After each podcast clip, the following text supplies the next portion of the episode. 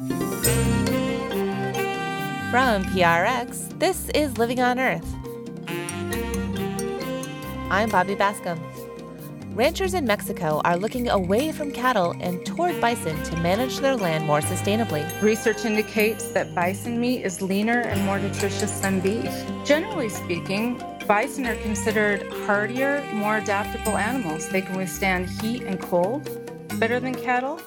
And in fact, I would say that they are the perfect North American animal if there is one. Also, scientists working on the US Mexico border are feeling intimidated amid the wall construction and crackdown on immigration. I do feel threatened in my office in downtown Tucson because my organization has received death threats, you know, many times in the past because of the work that we do. And I fear that one of these days somebody's going to walk into our office and shoot the place up. That's this week on Living on Earth. Stick around. From PRX in the Jennifer and Ted Stanley studios at the University of Massachusetts Boston, this is Living on Earth. I'm Bobby Bascomb. Steve Curwood is away. This week, we'll be taking a look back at a series of stories we reported this year from the U.S. Mexico borderlands, starting on the U.S. side, where the Trump administration is hard at work on new border wall construction. The U.S. border with Mexico spans more than 1,900 miles, from the Pacific Ocean off the coast of California to the Gulf of Mexico in coastal Texas. Over a third of the border, nearly 700 miles, currently has some sort of barrier or wall. And amid the controversy over immigration, the Trump administration has pledged to fill in the rest. To see what that might mean for wildlife in the region, I went on a road trip along part of the wall in Arizona starting at the base of the Patagonia Mountains, 60 miles south of Tucson. Thorny cactus with pink and yellow flowers dot the arid landscape. From this elevation, it's easy to see how the border wall perfectly mirrors the topography of the land, rising and falling with these hills and valleys. Except for a small break at a river, the wall extends as far as the eye can see to the west, some 40 miles to Nogales. But to the east, it's a different story. Up here on the hill, we can look east here and see the point at which the border wall ends out there. It doesn't actually go up and over this really rugged terrain that crosses the border right here. Randy Serraglio is the Southwest conservation advocate for the Center for Biological Diversity. He's tall and thin with gray hair pulled under a cowboy hat and binoculars at the ready hanging from a strap around his neck. He says this break in the border wall is a lifeline for migrating animals, including jaguar. This is one of the uh, handful of really prime jaguar movement corridors, places where jaguars can move back and forth uh, across the border. Historically, jaguars ranged from Brazil's Amazon rainforest through Central America and as far north as the Grand Canyon. Today, only a handful of jaguar males are known to live north of the border, including El Jefe, or the boss, so named by local school kids.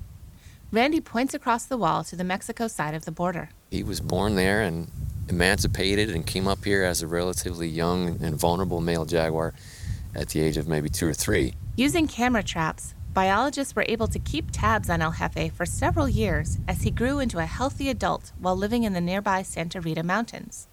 Then he abruptly disappeared. And the biologists believe the most likely explanation is he came right back through here and went right back to wherever the females are. And then when he got to his breeding prime around the age of seven, he went back to wherever those females are. And that is critically important for jaguars. They have to be able to do that in order to survive. They have to be able to roam long distances and find territories of their own and yet still remain connected to that core population. And that's why a place like this is absolutely essential for jaguar recovery. The borderlands in general are home to a huge variety of animals, including pronghorn, javelinas, ocelot, mountain lions, bobcats, Mexican gray wolf, black bears, and bison, to name a few. Dozens of endangered and threatened animal species use these rugged, barrier free mountains as a highway for migrating between the U.S. and Mexico. There's a herd of uh, bison in the boot heel of New Mexico and their favorite foraging grounds is on one side of the border and their favorite watering hole is on the other so they often cross back and forth on a daily basis but if there's a border wall built there they won't be able to do that anymore at a certain point you fragment the landscape enough and you fragment the habitat enough and you isolate populations and they start winking out that's how species go extinct. I mean, we just know that for a fact.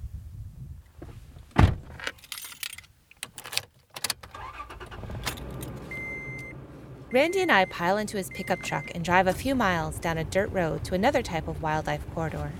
A lush green band of walnuts, willows, and cottonwood trees hint at the water that lies just below the surface. These are trees that rely on water. They have to have shallow groundwater in order to survive. So they only grow in these narrow stretches right along the river. In the monsoon season, this riverbed would be full of rainwater. But it's the dry season, so we stand in the middle of the dusty riverbed and have a look around.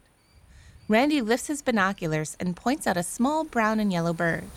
Oh, that's a cute little flycatcher. Oh, yeah, look at that. They have a crest on their head. And so they'll perch out in the open like that, and then they'll fly out and catch bugs on the wing, and then go back to the same perch again. Hence the name flycatcher. Yeah, they're very acrobatic. They're fun to watch. What are those two there? Those two were kestrels, and one of them had a lizard in its mouth, and the other one was chasing it. There, they just landed up in that tree there. Oh, like the other one's trying to get its dinner? Yeah, that's why they were kind of whining, like, me, me, give me that. It, it could be that, that the one was a, a young uh, fledgling and is flying around after mom or dad saying, feed me, feed me. And they're at the point where, like, now you got to start feeding yourself. Get a job. Tough love. Yeah. That's the high plaintive call of a, of a gray hawk, which is a beautiful hawk uh, that lives in these riparian areas and nowhere else. So it's probably in that big giant cottonwood tree over there. Might even might even have a nest, which would kind of be a disaster. A disaster because this riparian habitat teeming with life is also a construction zone. It's Sunday, so the bulldozers and cranes are sitting idle, but Border Patrol is hard at work six days a week building a box culvert, a kind of small bridge across this river. And Randy says all the noise, lights, and cleared land is devastating for wildlife.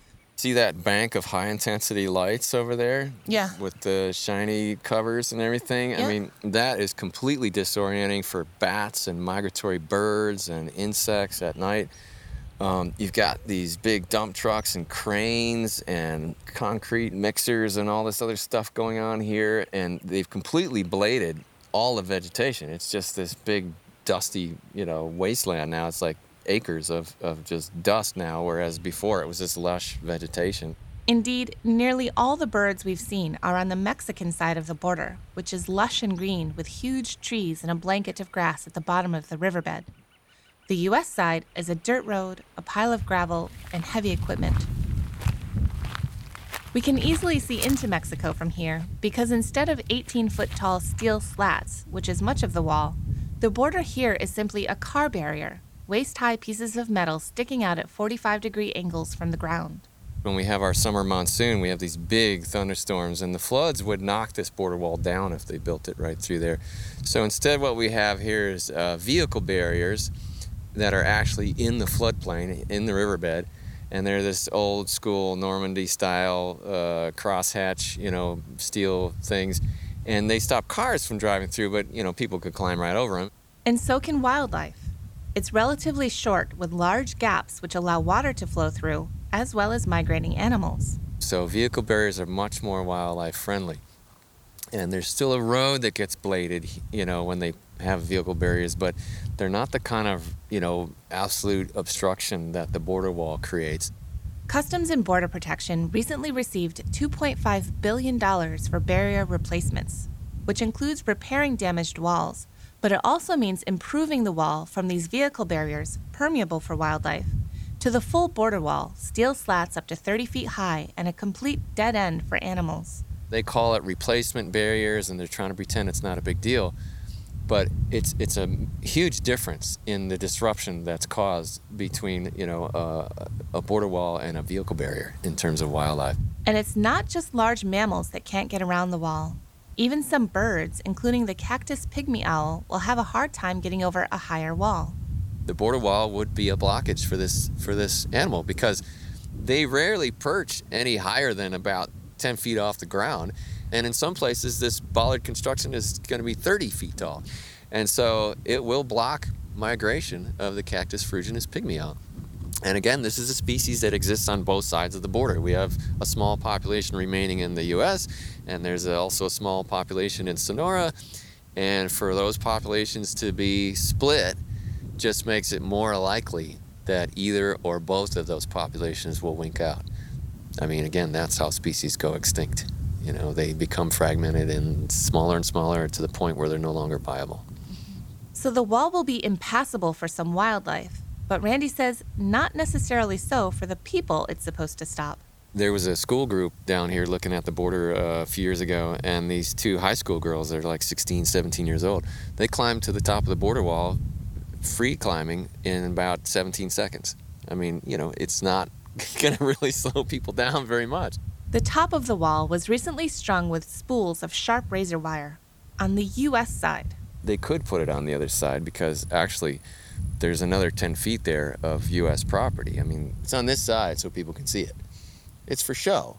This is for people to see, to make it look like the military's doing something and be afraid, and it's this Mexican invasion, and oh my God, we all have to be so scared and spend billions of dollars on this ridiculous monstrosity, you know? So if you are somebody trying to get over this wall, it'd make a heck of a lot more sense to put the razor wire on the wall on the side that you're scaling, not the side that you're jumping off from. Because right. you can, I mean, if you really wanted to, you could jump, you could jump out over this and land right here. Yeah, you could. You probably get a little banged up, but you yeah. you could do that easily, might, relatively easily. You might sprain your ankle, and a lot of people do, but you know, it's uh, it's just the whole thing is just for show. That sentiment is echoed by Congressman Raul Grijalva, who represents Arizona's 3rd District, including a 300 mile long stretch along the U.S. Mexico border. The effect is, is going to be minimal uh, in terms of unauthorized people coming or going. It's just the wall is not the deterrent that Trump wants to make it be. Mr. Grijalva is chair of the House Natural Resources Committee. Nearly 60% of his state is public land, and because of that, Mr. Grijalva says Arizona has been targeted for more border wall construction. I think he put Arizona's public lands at, at crosshairs. And the reason the public lands are so susceptible is because they're public. They don't get hung up like they are in Texas on the issue of eminent domain and, and takings. Mr. Grijalva says those large tracts of public lands are often critical habitat for wildlife and a source of revenue for Arizona. And a border wall puts both in jeopardy. It's going to rip through two wildlife refuge wilderness areas, a very fragile desert river, and two units of the National Park Service, Organ Pipe and the Coronado National Memorial. Both those brought in about 360,000 people and about 30 million to these local economies in terms of revenue and tax spending in the area. So I, one has to wonder what is the purpose. It's being part of a campaign strategy that everybody in the borderlands is going to have to pay for. And suspending and waiving laws is a dangerous precedent for the rest of the country. The Trump administration invoked the Real ID Act of 2005 to suspend dozens of environmental laws in the borderlands, including the Endangered Species Act, the National Environmental Policy Act, and the Clean Water Act. Under normal circumstances, those laws could be grounds to sue the government and suspend construction projects. But the dozens of laws routinely cited to protect the environment and wildlife do not apply in the borderlands. And that's what I think bothers us the most than anything else that there is no, the rationale for it doesn't fit the price tag and cannot justify suspending of laws and more importantly, the long term harm that it does to the environment. Paul Enriquez is the Acquisition Real Estate and Environmental Director in the Border Wall Program Management Office for the U.S. Border Patrol. He says it's necessary to waive those environmental laws so the Border Patrol can meet their deadlines for wall construction. Getting the barrier up and ensuring and making sure that the, the Border Patrol has the resources, the tools they need to secure the border is what's the priority and why, you know, why the expeditious construction is needed. But Paul says they still do what they can to work within the existing environmental laws, even though they're not required to do so. The goal is not to just disregard those environmental laws that are waived. The goal is to ensure we're following them with the intent as closely as possible of those laws, working with the resource agencies that generally have the responsibility for executing those laws, like Fish and Wildlife Service,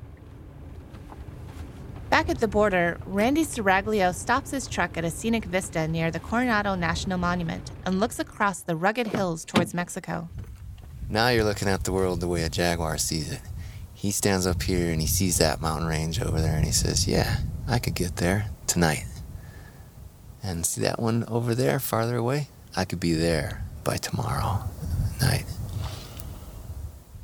But of course, only if there's not a wall blocking the way. The Customs and Border Patrol recently received $1.375 billion for new wall construction in the borderlands, including right here in the Coronado National Memorial.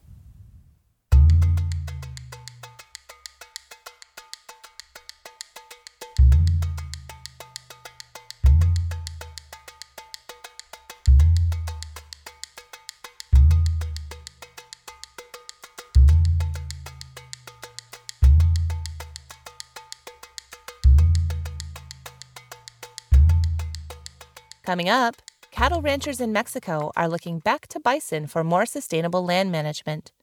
That's just ahead on Living on Earth. If you like what you hear on Living on Earth, please join us with a gift of $5 or more.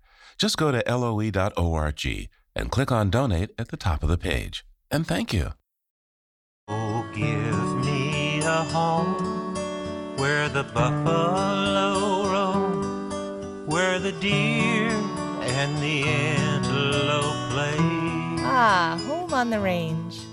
Two centuries ago, the Great Plains of North America, from Canada to Mexico, teemed with prairie dogs, pronghorn, and the bison or buffalo that inspired that iconic song. Today, those herds of bison are few and far between after massive slaughters and grasslands were lost to agriculture. But from Alberta to Chihuahua, bison are coming back and in Janos, Mexico, I found a ranch that's working to restore them. The Great Plains of Mexico are dry, mostly tan in color, but a bird's eye view reveals dark brown squares of tilled land waiting to be planted, and bright green circles, irrigated fields of wheat, corn, or alfalfa. But for the spine of the Sierra Madre Mountains, northern Chihuahua looks a lot like Kansas. I'm here to check out the El Uno Bison Ranch near the town of Janos. Flora Moyer greets me when I arrive. Welcome, welcome. Oh, thank you. So windy today. Well, Janos is where the wind was born, apparently. Really? It is feels what that they way. say. It feels that way. so we have been we have been weathering lots of wind these last few days. I'm, Bobby. Flora. Flora, I'm Bobby. Nice to nice meet you. Flora is the coordinator of the Private Lands Conservation Program for the nonprofit Fundo Mexico, the Mexican Fund. Holding her cowboy hat on her head so it doesn't fly away, she leads the way out of the wind and into the El Uno Ranch. Flora says it's always this windy here. But what has been increasing are the dust storms. And so you'll see sort of these dirt devils all around. Yesterday, you couldn't see the entire mountain range that's on the other side of the valley, which is not that far away and pretty massive. And it just was completely disappeared behind the dust clouds. Those dust clouds are a result of years of cattle grazing and water intensive agriculture on semi arid land. These processes of desertification that come from the mismanagement of the land and the overgrazing that has resulted. So you have all this bare land, but also because of all of the agriculture that has been brought in, has loosened up all the soil that doesn't have vegetation for large periods of time it's just been more and more that there are these events where the valley is just filled with dust. But Flora says Fundo Mexico acquired this property with the hope of addressing the erosion problem and at the same time promoting sustainable ranching. The goal of this property is to create a demonstration site where we set out from the beginning to have a working ranch operation that has conservation goals integrated into its operation. So we really want to be an example that neighboring ranches or other uh, properties in the area can look at and say, oh, okay, if they can do it, then we can do it. Like many ranches in the area, El Uno makes money from cattle ranching. But cattle, introduced by Europeans, can degrade land in ways their native cousins, bison, do not. Bison historically ranged from southern Canada to northern Mexico, west to the Rocky Mountains, and possibly as far east as Florida and New York. Roughly 30 million bison roamed North America before white settlers arrived. By the turn of the century, there were fewer than 600. El Uno is hoping to help the species recover while sustainably managing the land and turning a profit. A tall order, but Pedro Calderon is up to the challenge. He's the self described ranch bison whisperer. If you don't know how to talk bison, it really becomes a problem. Pedro has a short black beard and wears a long sleeved plaid shirt with a brown handkerchief tied around his neck. His official title is ranch manager, and I'm tagging along as he drives a pickup truck around the ranch to check on the herd. At more than 45,000 acres, El Uno is three times the size of Manhattan. So we drive for a while before we find a large group of females and calves. The one who is laying uh, has his calf right in front of him, of her, and the other one is nursing their calf. We get out of the truck to get a closer look. So just be quiet and don't look the herd to the eyes. Any other advice? No, no, stay with me. He pauses to tie his cowboy hat under his chin so it won't fly off in the wind. We walk through ankle high, brittle yellow grass towards the herd of one ton animals and their babies. Can you see the, the bunch of newborns here? Mm-hmm, yeah, they're tiny. How old are those, you think? Uh, the darker ones, more than a month, and the lighter ones, like around a week. Pedro says bison have two advantages over cattle when it comes to managing the land sustainably.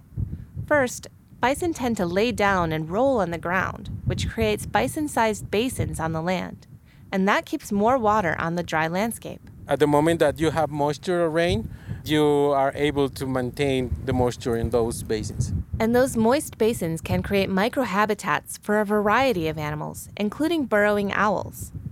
Some wildflowers and grasses that pronghorn antelope feed on also like bison basins. And Pedro says he's noticed another advantage that bison have over cattle. They are less selective than the cattle to eat vegetation. So they're gonna graze more this kind of grass, more shrubs than the domestic cattle. They eat the grass more indiscriminately, so you, I would Yes. guess that, that you would have more different types of grass as opposed to a monoculture mm-hmm. growing up. Yep. Yeah.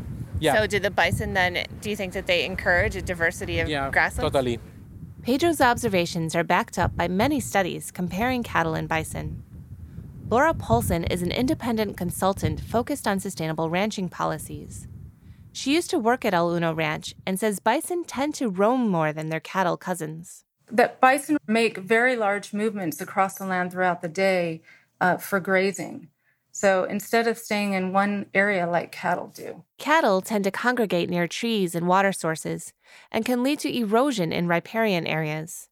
Bison prefer to graze in open areas and travel far in a day, creating those microhabitats and leaving their fertilizer behind. And then, um, generally speaking, bison are considered hardier, more adaptable animals. They can withstand heat and cold better than cattle. And in fact, I would say that they are the perfect North American animal if there is one. Indeed, President Obama declared bison our national mammal in 2016. And Laura says bison have at least one more advantage. Research indicates that bison meat is leaner and more nutritious than beef. Bison meat is lower in fats and calories than beef and higher in protein. In the US, bison are considered livestock.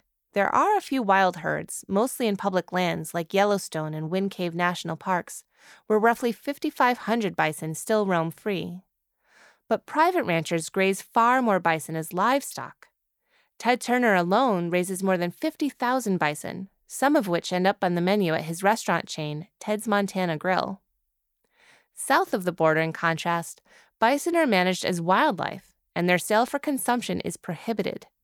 It seems counterintuitive, but Laura says there's a case to be made for opening up new markets for bison meat in order to save the species. And these are some of the public policy issues that do uh, need to be um, looked at closely and really figured out how can they be modified in a way that perhaps would be a win-win for both the conservation authorities in Mexico as well as private landowners who are interested in working with bison.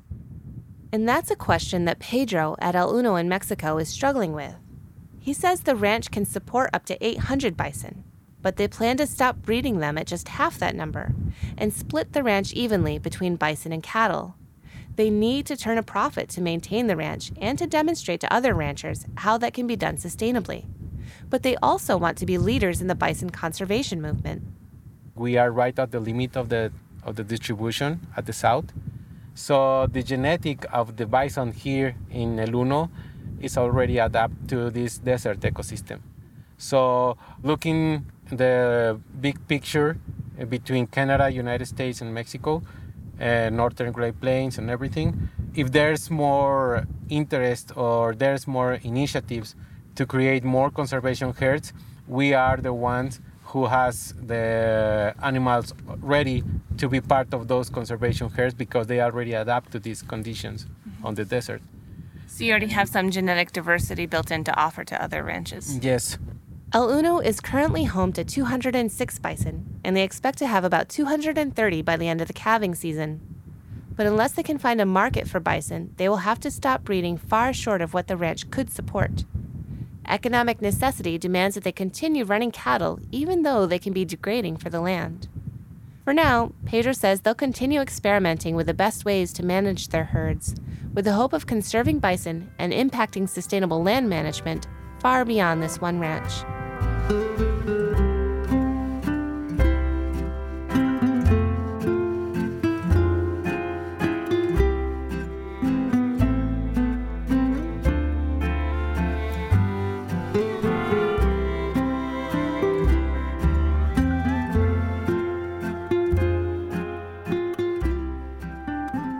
The border wall between the United States and Mexico is already impeding migratory animals. And if the wall is expanded, endangered animals like jaguar will have an even harder time finding a mate or territory. And the scientists who study borderland ecosystems are also having a hard time doing their work. Shortly after I returned from the border last summer, I sat down with Steve Curwood to tell him that nearly every scientist I spoke to had some story about how the wall and the crackdown on immigration is affecting their ability to do their work. Really? How? Well, there are a couple different ways. The first and most obvious is just your classic harassment and intimidation. Oh? Yeah, one of the most egregious stories I heard was from Sergio Avila, a wildlife biologist with Sierra Club. Sergio is originally from Mexico, but he's been a US citizen since 2016. He told me about a particularly unnerving experience he had a few years ago in the mountains near the border.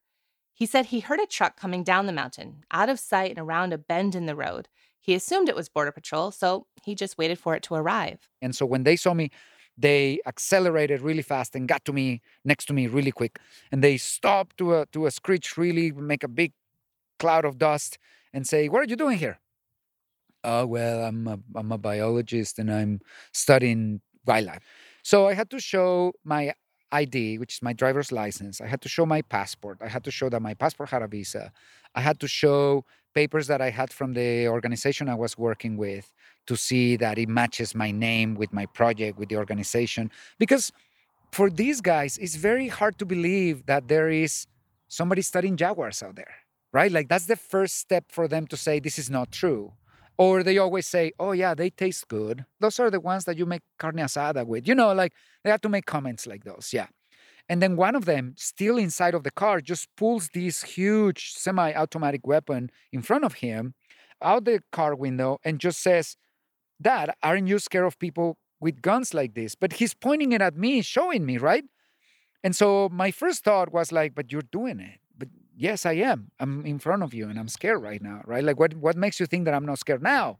The interactions came to a point really when law enforcement started increasing that I just had to stop a lot of my field work. It was safer for me to just not do it. And Steve, Sergio has also had run ins with the Minutemen. Those are non government volunteers who patrol the border with guns looking for people crossing illegally. And because they're not working in any official capacity, the Minutemen are in some ways even scarier for people like Sergio because there's no accountability. Yeah, kind of sounds like they're vigilantes. So I gather altogether he just didn't feel safe doing field work. Right, exactly. And Sergio is a trained field biologist with decades of experience working on endangered species in the area. Who knows what he might have found in his work that we no longer have access to? Then you extrapolate that out to the many scientists doing work in this area, and it's really a tremendous loss to science. Yeah, right. And Sergio feels that he was especially targeted for harassment because he is Mexican American. Because I have dark skin color and black hair and an accent, I get helicopters flying over me. But if I was white, none of those things would happen to me. And so it's basically because of racial profiling. And Steve, that sentiment was backed up by another researcher that I met up with, Randy Serraglio of the Center for Biological Diversity. I'm a white man, so I benefit from white male privilege every day. And no, I have not been harassed by Border Patrol as much as you would think, because really they operate on racial profiling. So a lot of times I come up to the checkpoints and I just get waved through. I just look like some white guy that lives in Arizona. I feel frightened sometimes on these dirt roads out here in the middle of nowhere because every now and then you'll come across a border patrol vehicle driving like a maniac, you know, at high speeds, and it's very dangerous. Uh, the number one cause of death for border patrol agents is single person car accidents. It's one guy driving his vehicle too fast and he rolls it and dies. So I certainly don't want one of them to run into me, and it's I've come close a couple times. Randy told me that he doesn't really feel threatened by Border Patrol directly, but he does feel afraid of ordinary citizens who don't like his line of work. That's right. The Center for Biological Diversity is pretty vocal in its opposition to the wall, right? Yes, they are. And they also want to do things like limit cattle grazing on public lands where endangered animals live, you know, that sort of thing. Uh, here's Randy. I've done all kinds of field work right along the border on both sides northern Mexico, southern Arizona you know, out in those places that our government wants you to fear and wants you to think are overrun with violent criminals and everything. And I have never felt threatened in those places. However, I do feel threatened in my office in downtown Tucson because my organization has received death threats, you know, many times in the past because of the work that we do. And I fear that one of these days somebody's going to walk into our office and shoot the place up. Seems to be the newest, uh, you know, uh, pastime in the U.S. So intimidation can take a lot of forms for people working in the border areas. You mentioned earlier there's also another way scientists are being hampered in their work. Yeah, there is. Just physically crossing the border has become difficult in the last few years. I spoke with the executive director of the Sky Island Alliance, Louise Misztal. There's longer wait times at border crossings. Mexican staff that work with Sky Island Alliance have had challenges and been, you know, harassed and delayed coming across the border. It's been very challenging. And I think for some of my staff, it's kind of frightening. And I actually had a similar experience myself crossing the border. I was with a group of journalists and scientists, and we were detained for an hour and a half and searched. Um, that doesn't sound like much fun. What happened? It wasn't. Uh, when we were asked if we had anything to declare, Gary Paul Nabhan, an agricultural professor and researcher, said, Yes, I have a couple small plants that I'm using for my research. Gary identified himself as a researcher, and we were traveling in a truck that said University of Arizona on the side of it. Well, that led to us being pulled aside for further inspections. I actually recorded the first part of our detainment. First, you'll hear the border agent and then Gary. It's very important that you tell me everything related to agriculture because if I do find something that's perfect, it's up to thousand dollar fine. Do you have any fruits or vegetables? No. Do you have any plants? After some more back and forth about other items that we might have in the truck, we were told to get out and wait. If everybody can just get down, we're going to do a quick exam of the vehicle. Um, everybody can come up, sit on the blue chairs. And that quick exam of the vehicle involved going through our truck with a fine tooth comb. I mean, they took apart our suitcases, checked everyone's pants pockets, went through our toiletry bags, everything. And in the end, they found a walking stick, some lemons I picked in Tucson and forgot about, and a handful of seeds in Gary's pocket that he also didn't realize were there. And we were charged $300 for a fine. Oh man, what an ordeal. Yeah. And it's becoming a common ordeal that botanists like Gary have to deal with every time they need to bring samples across the border for their work. You know, there's actually a list of prohibited items that you can't bring into the US, and Gary asked for it while we were waiting, but the border agent said they couldn't give us the list because it's constantly changing. So, if your work involves bringing samples back and forth, what are you supposed to do? In other words, catch 22, huh? Yep, exactly. Then add in the harassment, and it's getting really hard to be a scientist on the US Mexico border.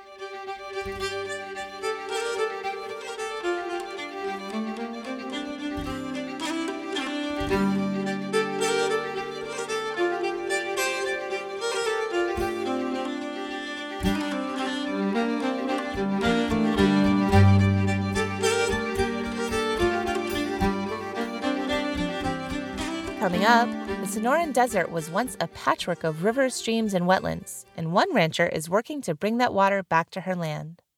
That's just ahead on Living on Earth. Support for Living on Earth comes from Sailors for the Sea and Oceana, helping boaters race clean, sail green, and protect the seas they love.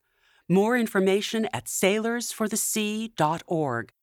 It's Living on Earth. I'm Bobby Bascomb. Today, the lands of the southwestern U.S. and northern Mexico are considered desert or semi arid. But for a couple months each year, the region is awash with water from the seasonal monsoons. The normally dry riverbeds fill with floodwater and swell to create habitat for all manner of water birds and amphibians. The watery paradise is short lived, though, and most of those streams dry up in a matter of weeks. But that wasn't always the case. A network of streams, rivers, and wetlands once crisscrossed the landscape. In fact, more than 150 years ago, around the time of the Civil War, people in the region struggled with malaria, a mosquito borne illness typically associated with tropical wet climates. In Mexico, I found a ranch owner that's working on ways to keep some of that water on the land longer. My journey starts at the Gadsden Hotel in Douglas, Arizona. It's a grand building with walls the color of gold and marble pillars holding up an ornately painted ceiling. A step in the gray marble staircase bears a chip legend says was left by the Mexican revolutionary Pancho Villa when he rode his horse up these stairs. Today, it's a popular spot for weddings, and it's here that I met Valer Clark. Good morning. Good morning. So, this is a piece of history. The opulence of the hotel hints at an earlier time of prosperity and wealth.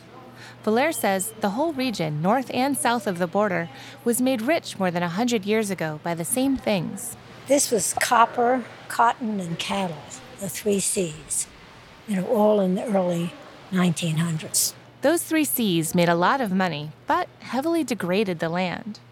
Before the arrival of settlers, the region didn't have much water, but there were some dense grasslands. Forests grew alongside rivers that meandered across the open landscape, and wetlands popped up every 20 or 30 miles along those rivers. But when Valer first visited back in the 70s, decades of mining and agriculture left the arid soil dry and cracked. Few trees remained, and the riverbeds were deeply eroded. Valaire came from a wealthy family in New York City. She and her husband at the time were traveling in Mexico and fell in love with the austere land. The wildness of the open, parched landscape drew them in. We just came across this ranch by accident, and he said, Well, why don't we bid on it? And I bid so low, I didn't think we'd ever get it. So I was thinking in terms of this being a summer place or something like that. That whim of a purchase of a summer place eventually ballooned into her life's work.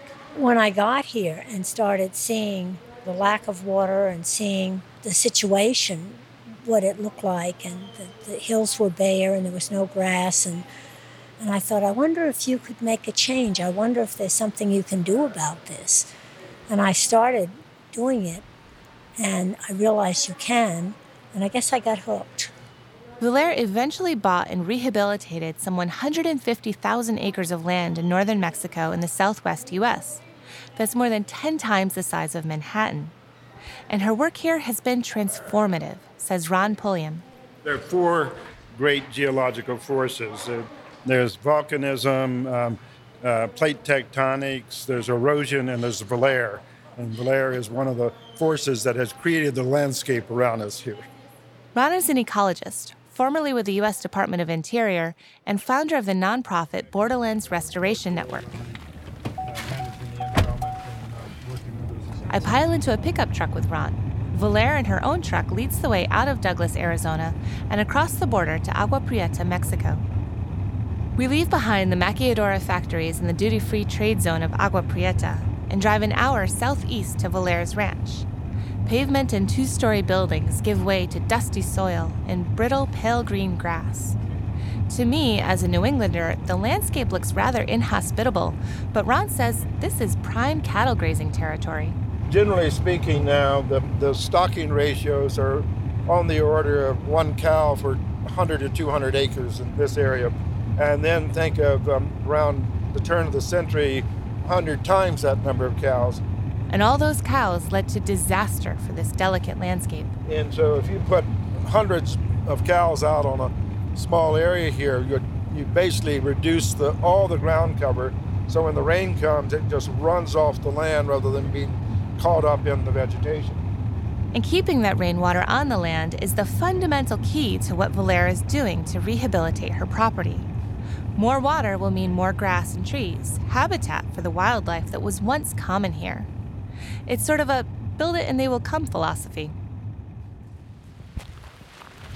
We arrive at Valer's Cajon Bonito ranch, and she takes me on a walk around her property.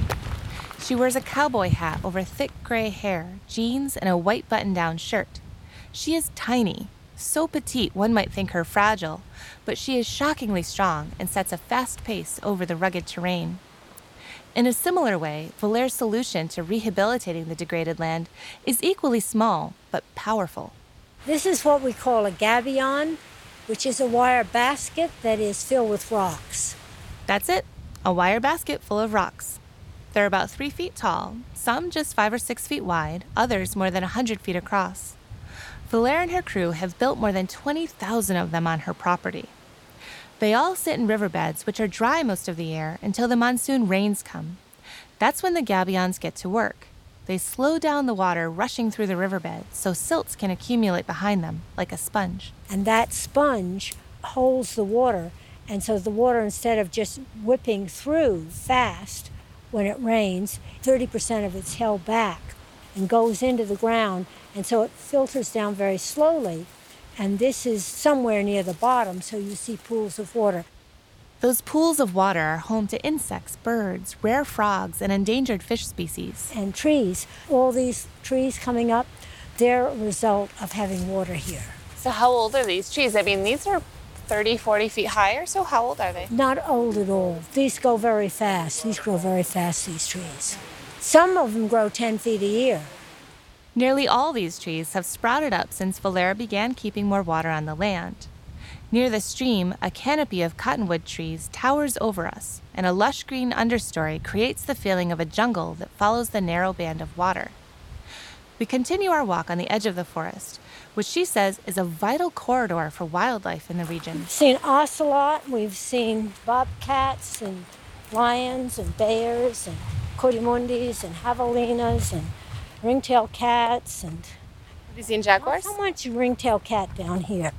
We didn't, but a jaguar was photographed right coming. My goodness, what is that? Oh, that is a Gila monster. You're kidding. They're very rare. I mean, they're very, very, yes. I almost stepped Take a on picture. it. Take a picture. Oh, you're right. Quickly. That's a find. Yeah. You found that was very exciting. After being startled by the venomous lizard, Valer and I head back to her ranch house. We meet up with Ron Pulliam to see more of Valer's work. We drive past parched, bare earth cracked into the shape of a hexagon and stop at a different ecosystem altogether. Instead of a riparian forest, this is a wetland teeming with life. Reeds and cattails poke up through the water. At least a dozen different species of brightly colored birds dart about. Butterflies sun themselves, and bright blue dragonflies copulate in midair. Ron Pulliam says this region is a hotbed for insect diversity, including some 450 different species of bees and Very strangely, the desert area through here has exceptionally high dragonfly diversity, and that's one of the signs of the past extent of wetlands in this area. Indeed, historical records from the Spanish settlers suggest this region was once a patchwork of wetlands just like this. Gary Paul Nabhan is a desert ecologist with the University of Arizona. He says the word Sonora, as in the desert here, actually means spring fed wetland in a native language. In an area the size of Connecticut, you might have 20, maybe 30 of these, but they were so important to human life and to wildlife that every one of them was named, and probably one in 10 is left. Probably more like one in 20 or one in 30. How important are these types of habitat for the whole region, for the ecosystems? Well, incredibly so. It, and look at the vermilion flycatchers there. I'm sorry, they're showstoppers. They're just so beautiful. Oh, they're bright red and Yeah. they're beautiful, yeah. Yeah. First of all, in a historical ecological sense, these were the seed beds for all the the vegetation. But secondly, eh, they were the hubs of human habitation because this is where all the ecosystem services happen. And so they were as important as the oases were in the Sahara Desert. You would travel 30 miles out of your way to reach a place like this. And important for migrating wildlife, too. These were wet stepping stones between central Mexico and Canada. Bright and early the next morning, I meet up with Ron Pulliam to go birding near another wildlife corridor, which it turns out was a highway of a different sort not so long ago. Morning. We're up for a, a late morning walk. Late morning. it's 5:30. We walk alongside a small creek, craning our necks up, hoping to spot some birds. This creek is interesting just in itself. It was protected by Valer because it was identified as the most intact fish stream in northern Mexico and perhaps the most intact in all of Mexico. And it had several species, five or six species of rare and endangered species. And this also used to be the bus route and it looks like a pristine natural stream now. But in the 1950s, there was a biologist that camped on the shore right over here, and he in the night he counted five buses driving up the stream. This was the road between Sonora and Chihuahua. Somehow, those endangered fish species managed to survive living in a bus route and are now on the rebound. Even beavers have recolonized the river. At one point, Valer Clark introduced a few beaver pairs to one stream on this river, but now several more have been drawn to the water that is once again running free, and the broad tailed volunteers are getting to the business of building dams for her. For all her ecological work, Valer is still mindful of serving as a model for other ranches in the region that depend on raising cattle for their livelihood. She removed most of the cows from her ranch when she bought the place, but she did keep a small herd and is very deliberate about where and when they graze. And it's paid off. Her ranch manager recruited members of his family to enter three Novillo steers at a large cattle exposition. All the people in Sonora bring their animals to this big thing, this big do. And so um, his daughter, Sarah, won first prize among the Novillos, and she won the grand champion, the overall prize. And then when the when the animal was slaughtered, we won overall the prize of having the best uh, cut up meat too. So we we couldn't we couldn't get any better than that. The hope is that public win will encourage other ranchers in the area to explore the sustainable ranching that results in award winning beef. And Valer's biggest hope is that they will see the advantage of rehabilitating their own degraded land. I think the next thing is having people come and see the benefits of what we've done, that it is possible to turn land around. I think it's important. The next step would really be to reach out to other people and let them know that it's possible to heal really sick land. In fact, Valer's work is already spreading across the region. Literally. The water she retains with her gabions does not stay on her land alone. It seeps into the water table and flows downstream, hydrating degraded lands for miles around. And in a region where water is wealth, Valer is already sharing in the profits of restoration.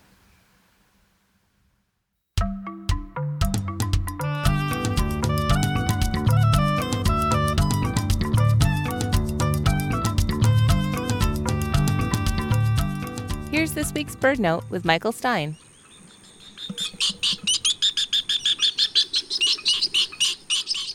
The northern jacana, found in Mexico, Central and South America, and Cuba. And the bird with the longest toes relative to its body size of any bird. Those toes are long, and they're made for walking. Living in wetlands, jacanas are nicknamed lily trotters for their ability to walk on lily pads. In Jamaica, they're sometimes known as Jesus birds because it looks as if they're walking on water feats possible only because of those toes. But that's not all that's cool about the jacana. The males carry their young under their wings. Now, you've seen a mother house cat, kitten dangling from her mouth, carrying kittens one by one to safety. Well, the male jacana will carry his young too, except that he can carry several at once. So picture this wildly colorful wading bird, crouching down and spreading his wings. The young move in under him, and he sweeps them up and carries them off, tiny legs dangling from under his wings. It doesn't look very comfortable for the young ones, but it sure is safe. I'm Michael Stein.